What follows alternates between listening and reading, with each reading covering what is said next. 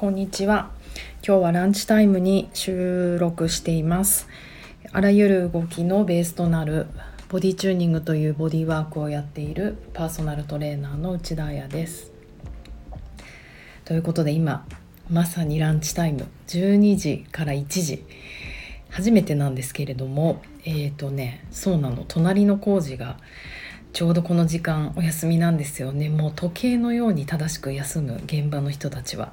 正しいと思います。うん。えっ、ー、と本当はね工事の前の朝の8時に8時前に収録するつもりだったんですけれどもなんかやっぱすごい眠くなる寝ちゃった寝坊しちゃったんですよね。あの涼しくなってきたじゃないですか。なので途端になんか眠れるようになってしまってもう冬眠に入り始めてるのかもしれません。でもいいことですよね眠れるって。なんかこう夏の時期ってやっぱり交感神経がすごく優位で活動もね肩だったりあとまあ夜よく眠れなかったのでこの秋の時期って少し疲れが出てくる時だと思うんですね。そういう時期に体をしっかり回復させておくともうすごくすごく冬がね過ごしやすくなると思うので今日はそんな話をしたいと思います。えーと、ボディチューニングの中でもこの回復のボディチューニングっていうのがまああのこの秋ちょっとプッシュしている11月にコースもやるしそうだ昨日あのストーリーにもあげたんですけど10月の11日に夜あの一般の人も全然参加してもらえる初めての人も参加してもらえる夜クラスをやるんですがそう残りねあと1人になっちゃったからやってみたい人は是非早めに連絡ください。いっぱいもらえたら他の日もやろうと思うのであの遠慮なくとりあえずコンタクトください。そうその回復のモジュールの中で、えーとリストアティブヨガっていうのもえーと、紹介しています。今日はそれの話をしていこうかなと思うのですがえっ、ー、とですねこれ私サンフランシスコにあの学びに行ったんですよ。で今どんな感じだったかなと思って自分であの、ね、写真とか見てみようと思ったらちょうど10年前でまさにあの震災が起こった年に行ったことを覚えてますなんかね日本もすごく悲しいムードに包まれていてねなんかちょっとこういろいろ停滞した時期だと思うんですよね。まあ、そんな時期に海外行っちゃっていいのかなとかあとまあ自分のライフにおいてもなんか10年前って結構一番苦しい時で親がね体調悪かったりとかなんかこうスタジオも忙しかったり仕事も忙しかったりなんか取材もいっぱい受けてたりして結構私の中ではなんか混沌とし混沌じゃないもうもう交感神経優位マックスの時期だったんですね。でもまあいいや行ってしまえと思ってサンフランシスコに行ってみました。えっ、ー、とそこでえっ、ー、とそうなんかあの写真さっき見てて思い出しちゃったんですけど本当こうサンフランシスコって私のイメージで言うと水色なんですよね。なんかまあ10年あれから行けてないから縁があるっていうとあれなんですけどあの私ジャイロトニックっていうものあのボディーワークが一番初めに学んだものなんですがそれもまだ日本で資格が取れなくてサンフランシスコで取ったんですよね。なんかあのそしてまたリストアティブヨガ私実はあのヨガの入り口があのこっからなんですよこのリラックス系のヨガからヨガを学んでいったっていうまあちょっと珍しいタイプの人だと思うんですけどまたヨガのスタート地点がここだっていうのもすごく縁があるなって思ったしなんかあと高校中3かな？中3の時に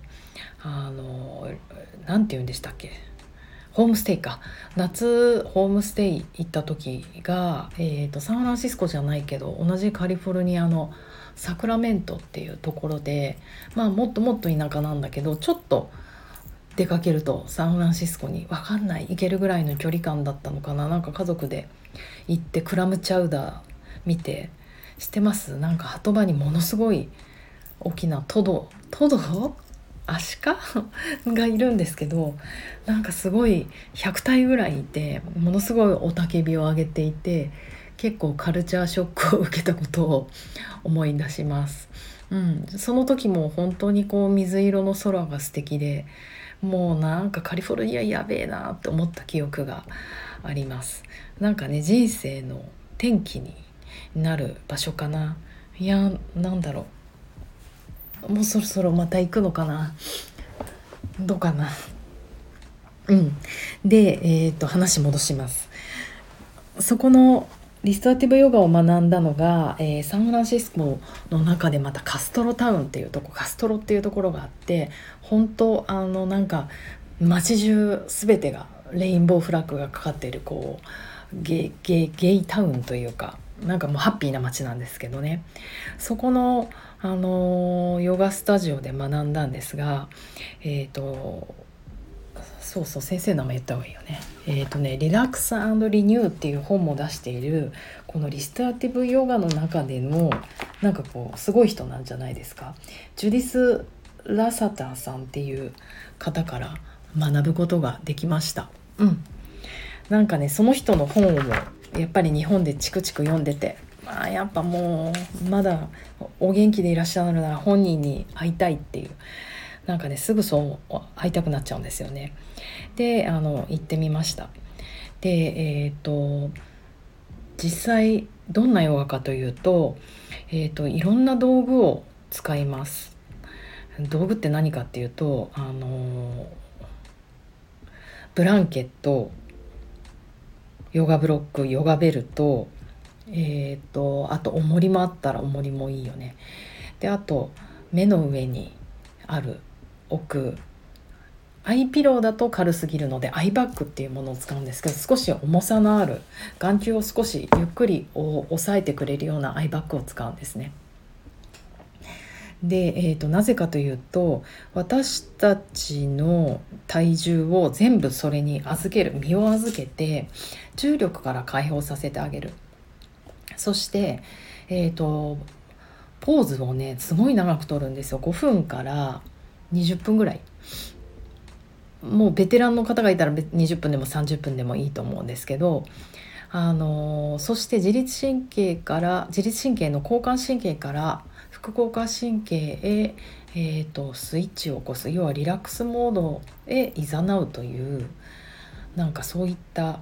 あのヨガなので一般の方がねヨガと思うとこうストレッチしたり元気に動いたりって思われると思うんですがあの、逆で本当本当リラックスさせていくというものでした。でなんで私がこれに興味を持ったかというとあのもう本当その30代の頃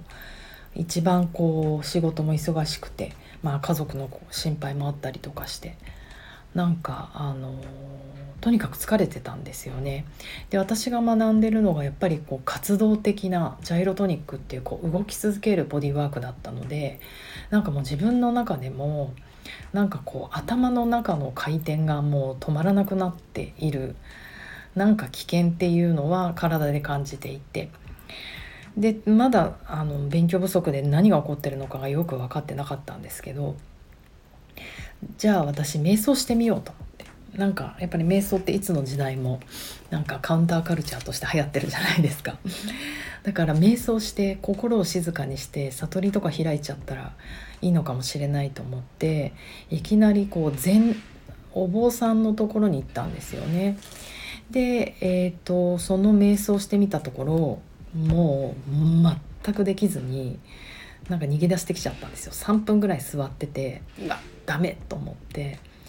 あのちょっと具合が悪くなりましたって言って出てきてしまってとてもとても有名なその時アップカミングなお坊さんだったんですけどもちろん本読んじゃうんですけどね。なんかまず思ったのは